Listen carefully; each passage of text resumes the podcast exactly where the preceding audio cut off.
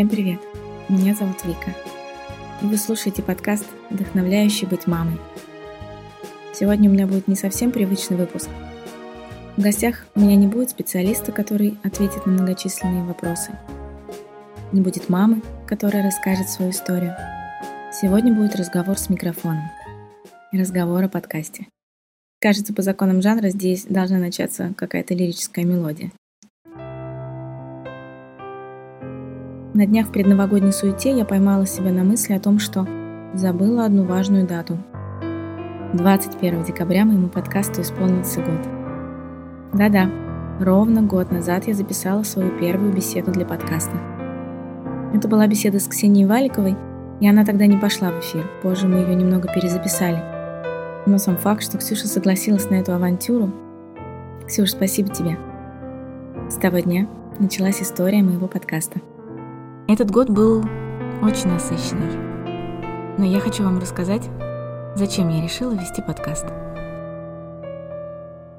После рождения старшей дочки я однажды поймала себя на мысли о том, что мнение специалистов в какой-то ситуации, ну, конечно, важно, но очень часто важно услышать историю другой мамы, которая тоже прошла через подобную же ситуацию. Ну, например, представим кризис трех лет – Порой кажется, что с тобой, только с тобой происходит такое, и только твоего ребенка качает. И порой кажется, что ну, пора звать экзорциста, потому что иначе никто не поможет. Эти истерики, доваляния на полу просто от надломленного печенья, кажется, ну нет, у нас только со мной происходит это. А потом ты однажды узнаешь, что вообще-то нет. Вообще-то бывают ситуации похлеще – Достаточно просто поговорить с другой мамой, которая прошла через этот кризис, и у нее ребенок немного постарше, и кризис уже закончился. И ты понимаешь, что у этой истории есть окончание. Кризис проходит, ребенок взрослеет, ты взрослеешь вместе с ним. И начинается новый этап жизни. Все проходит. И после кризисов вдруг ловишься на том, что в этом можно выжить. У другой мамы получилось, значит и у меня получится. И мне очень захотелось делиться историями одних мам с другими. Возможно, кто-то смог бы находить ответы на свои вопросы, просто услышав чужую историю. Я задумалась о формате.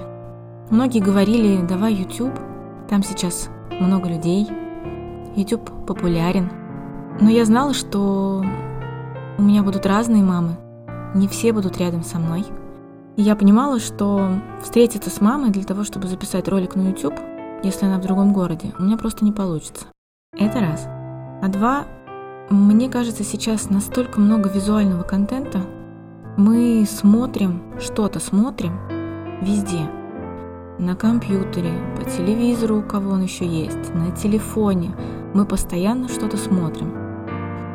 И создается ощущение, что у тебя происходит уже просто утомление от восприятия визуального, а аудиовосприятие, слуховое восприятие остается довольно свободным. Более того, я понимала, что основной моей аудиторией будут именно мамы, родители. А часто хочется что-то слушать, но при этом не смотреть, не обращать внимания на то, что происходит на экране, а просто слушать. Например, когда вы гуляете. Гуляя с коляской, приятно послушать какую-то музыку, а иногда приятно послушать чью-то беседу, не отвлекаясь на картинку, просто звук. И тогда я поняла, что моя история — это подкаст, в котором я буду встречаться с мамами, они будут делиться своими историями, и другие мамы будут находить в этом ответы на свои вопросы.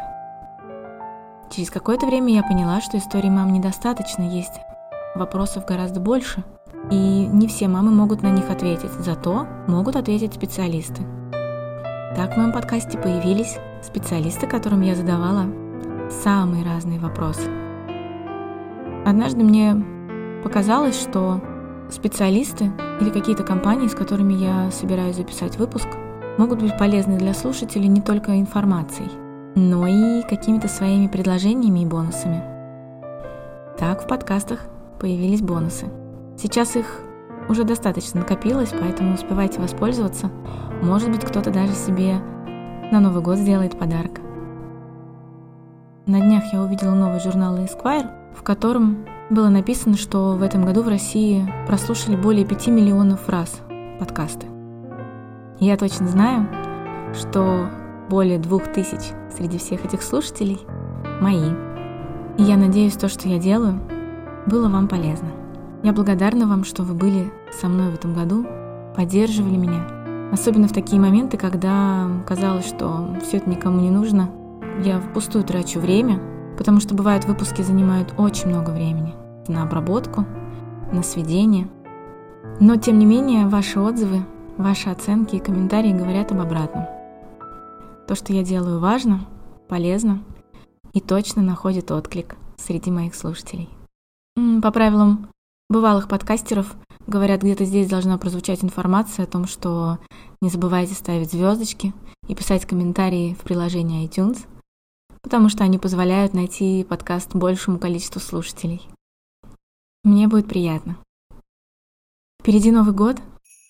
Пусть у вас будет много новых событий, ярких и интересных.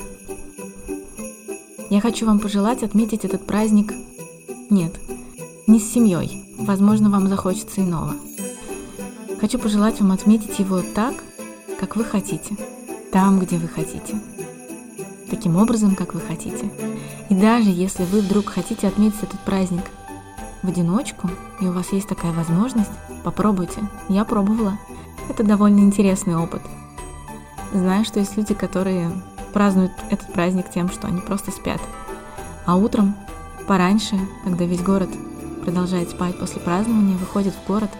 Он тихий, уютный и очень праздничный. Это очень здорово гулять по тихому городу. Первый день Нового года утром. Пожалуйста, прислушайтесь к себе и отметьте этот день так, как вам очень хочется. Если же вы решаете, что вам будет здорово отметить его с семьей, я желаю вам, чтобы ваше празднование было душевным, сердечным, уютным и очень добрым.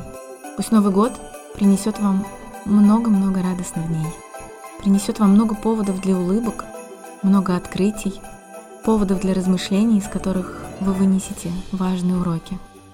Я желаю вам всего самого хорошего и, конечно, жду встречи с вами в новом году. Будьте счастливы. Спасибо.